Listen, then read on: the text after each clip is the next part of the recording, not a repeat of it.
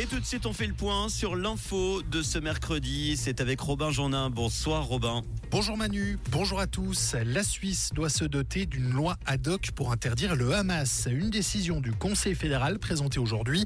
Selon le gouvernement suisse, il s'agit de la meilleure solution pour lutter contre les activités de l'organisation. Les départements fédéraux de justice et police et de la défense devront présenter un projet d'ici fin février 2024. L'interdiction ne vise que le Hamas et non la population palestinienne. Sur place, Israël et le Hamas ont annoncé aujourd'hui la conclusion d'un accord prévoyant la libération de 50 otages retenus dans la bande de Gaza, et ce en échange de prisonniers palestiniens et d'une trêve de 4 jours. Et cela donc au 47e jour de cette guerre déclenchée le 7 octobre dernier. L'accord a d'ailleurs été largement salué à travers le monde. En Suisse, une identité électronique étatique d'ici 2026. Elle sera également facultative et gratuite. Quiconque dispose d'une carte d'identité ou d'un passeport suisse ou encore d'un titre de séjour pour étranger pourra demander l'obtention de cette e-ID. Il sera possible de s'en servir sur Internet, mais aussi dans le monde physique.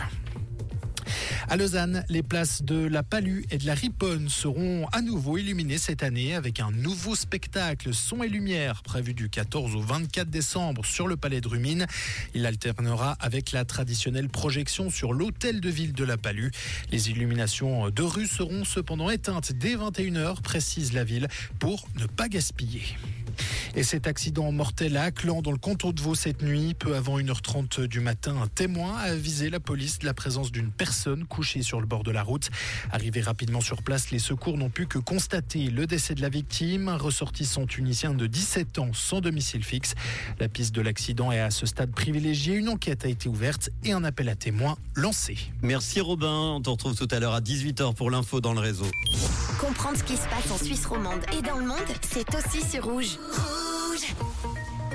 Un temps sec en cette fin d'après-midi. Côté température, il fait frais hein, entre 4 à 6 degrés à Grand Son Pantala et Toit Versoix et Clarent avec une forte bise, hein, toujours sur le bassin lémanique. Demain jeudi, ce sera encore bien ensoleillé malgré des bandes grisailles le matin sur le plateau. Il fera encore plus frais demain, 2 degrés, moins 2 degrés également dans la vallée du Rhône, maximum 7 l'après-midi.